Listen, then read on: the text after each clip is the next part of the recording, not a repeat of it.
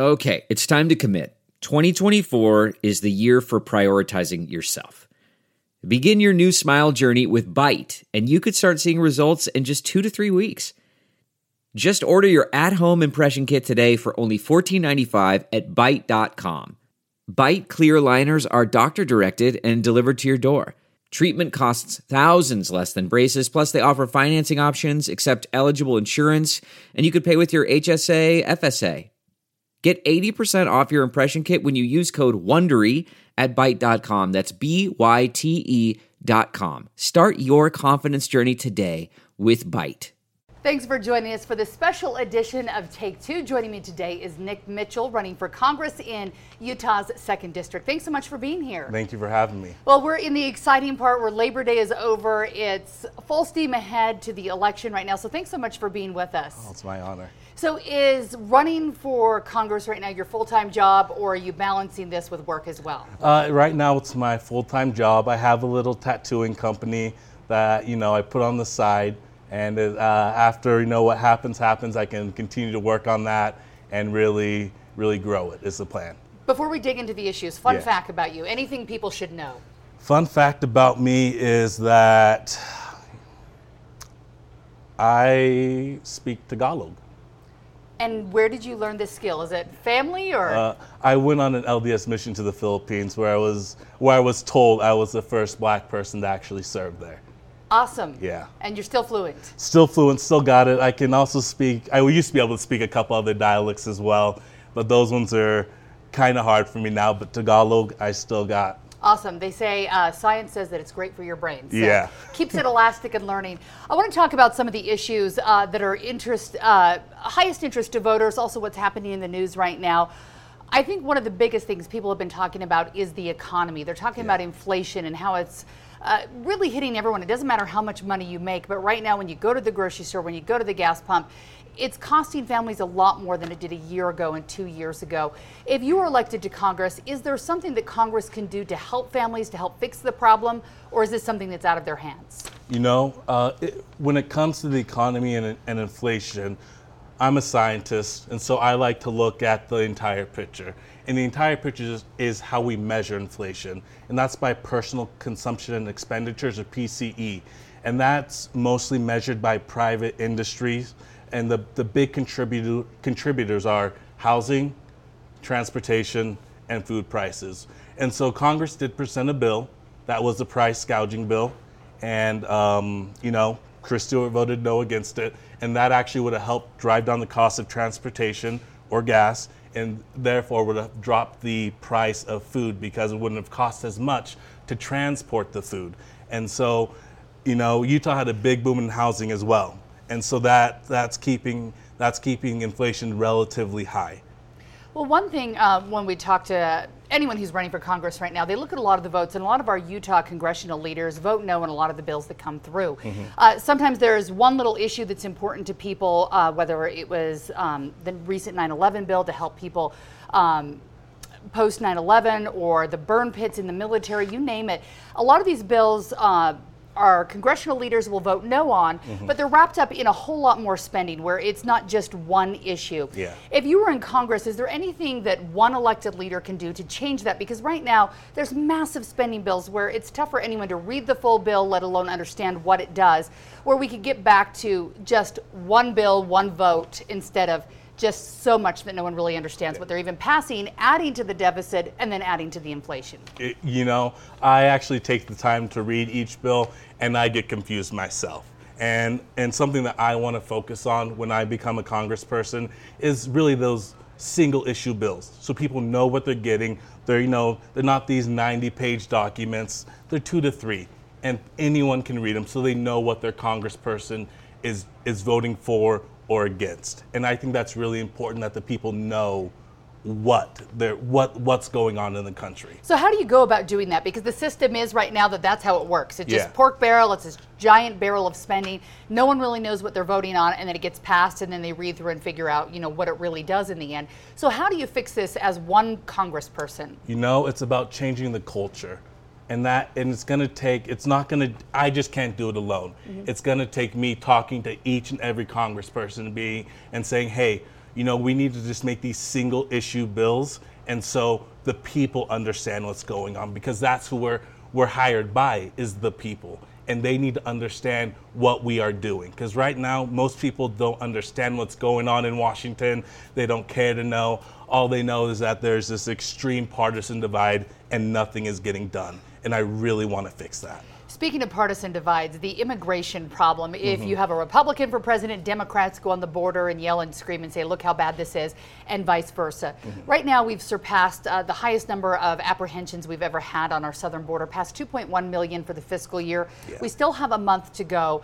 Uh, if you ask Kamala Harris, uh, the vice president, or you ask the president right now, it's not a crisis, but if we want to step back from politics, there is a human crisis that's happening on our borders what do we do to fix this? Do we go back to what President Trump was doing? Do you build the wall? Do you keep them on the Mexico side? Or do you do what President Biden's doing and let everyone through and then hope it works its way through the system? It doesn't seem like anything's been working. Yeah. I mean, I believe there's there's a nice medium we can get to where you know, I don't believe you know, in building a wall, but I also believe we need to keep our borders secure and not let just anyone flow through.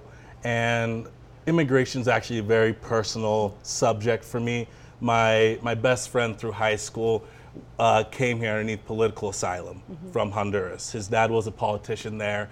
Unfortunately, he was murdered, and he couldn't go back to visit his own to, to go to his dad's funeral. And so, when it comes to immigration, it's a it's a very sensitive subject for me, as it is most people. But we really there, there's always this nice medium we can get to where everyone's happy. People can come in, get those jobs, because right now we have the lowest unemployment rate that we've ever had in Utah and across the country, which is great. But p- people need workers. And I, I, can think of, you know, a lot of places mm-hmm. where people want to come in and work and work for that American dream. So how do we do that legally? I know a yeah. lot of people have been upset uh, that Governor Abbott or DeSantis have been shipping people, whether it's by bus or by plane, to other cities to mm-hmm. say, hey, look, this is what the problem is. And whether you think that's wrong or right what they're doing, it is getting a conversation going right now that this is a problem the whole country needs to talk about. And it used to be in every presidential election yeah. that everyone was running, said it's a problem, let's fix it. In the last presidential election, that kind of changed where that wasn't really part of the conversation for Democrats. Do you think it is a problem? And if so, what do you do to fix it? Because this is something you've had time to think about. You've had yeah. a friend, you know, here. Are there ways that Republicans and Democrats can come together on an issue I think that most agree is a problem mm-hmm. and then fix it? Yeah, I think there is a solution. And I don't, I, I believe that, you know, a lot of this, a lot of this issue is based around theatrics you know, like what Rob, Governor Ron DeSantis is doing, what Greg Abbott is doing, how you mentioned earlier, you know, when it's a, a Democrat in the presidential office, mm-hmm. it's Republicans yelling about the border. When it's a uh, a Republican in, or a Republican in office, it's Democrats yelling about the border. And I think the issue it comes down to one thing really, and that's skilled visas versus unskilled visas. And I think we need to re examine what we view as skilled and unskilled. And so, how would you break that down? So, for me, um, you know, well, the way that they break it down right now is it, it's anything, a skilled labor, it's anything that takes two years of apprenticeship or training to get done, or you have a degree, right? And then unskilled is basically anything under two years that doesn't take or yeah. you don't have a degree. And so, I mean, most people, if you, most politicians, if you go to, go ask them to fix a car, they're not going to be able to do it. Luckily, you know, I do my, I have a motorcycle. I do my own mechanics on my motorcycle. I work on my car. Uh, I can do that. You know, I do. You go ask them to build you something. They probably couldn't do it. Yeah. I could do it. I understand these things. I've worked with my hands. A lot of politicians haven't, and so I don't think it's fair for them to decide what is skilled versus what is unskilled.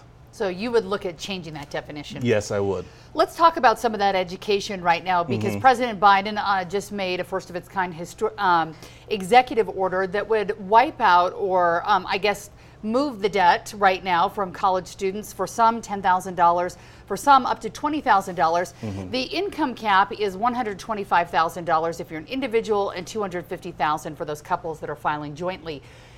Is this a fair way to move forward with the problem we have in higher education, or is this unfair? you know, I'll be the first to say I'm running as a Democrat, and I always don't agree with what they're doing. Uh, I have student debt. I, I won't. I won't be shy about admitting that. Um, but I think, you know, it was a it was a step forward, but it's not addressing the real root cause of the issue, which I think is important to address if you really want to fix the issue. I think it's more of a band-aid answer and a, and a way to fulfill his his campaign promise of canceling student debt. Um, do I, I wish it would have gone through Congress? Do I think it would have passed? No, I don't. And um, you know that's an issue in, and of itself. But when it comes to canceling out, you know, the ten or twenty thousand dollars worth of student debt, um, it, it's it's a start. I I don't necessarily believe, you know, it will fix the issue. And for the, those who complain, like, oh, it's going to be passed on to the taxpayers, and these these kids that are 19, 20, however they, old they are, knew what they were signing up for because they're they were adults. And I don't hear the same group of people complaining about the PPP loans that were forgiven. These were also grown adults who made the same decisions to take out a loan and they had it forgiven.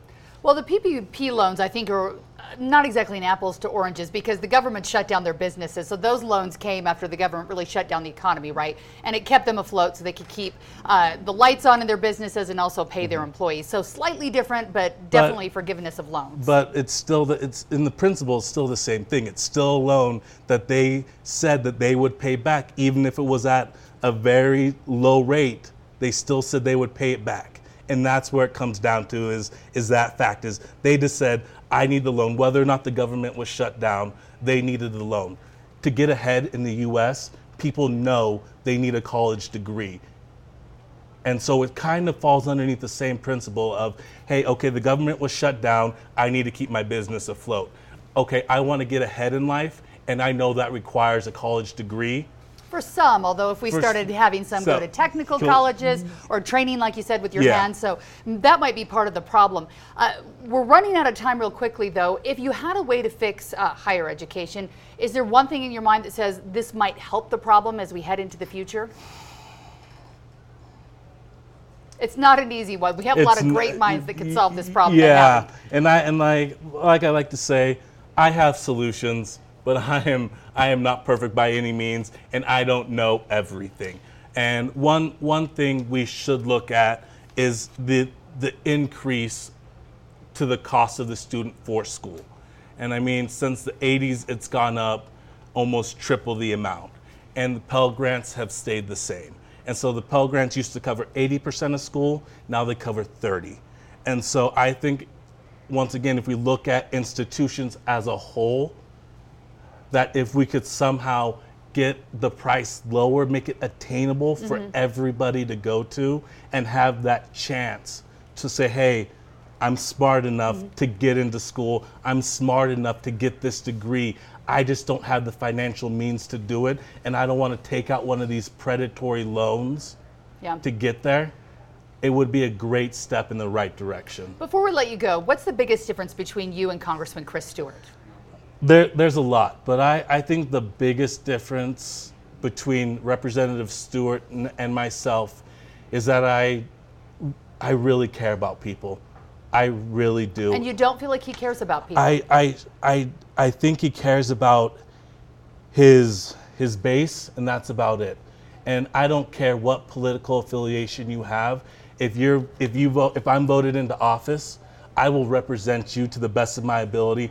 I will bring solutions to make it so Utah has a way forward, that we continue down the path we're on, and make it so rural Utah has has you know internet, has a, a modern infrastructure, has revitalized their economy. That's what I bring to the table that's different than Chris Stewart. I bring actual solutions and actual plans to help people because I care. If people are listening to you right now and want to find more information, where do they go? You can go to nickmitchellforcongress.com And uh, my Twitter has a lot of stuff as well, and that's Nick for Congress. And my Facebook page is there as well. You can find me pretty much anywhere. All right, Nick, thanks so much for coming Thank in and so being much. part of the conversation. Thanks for joining us Thank today. Thank you so much. I appreciate it.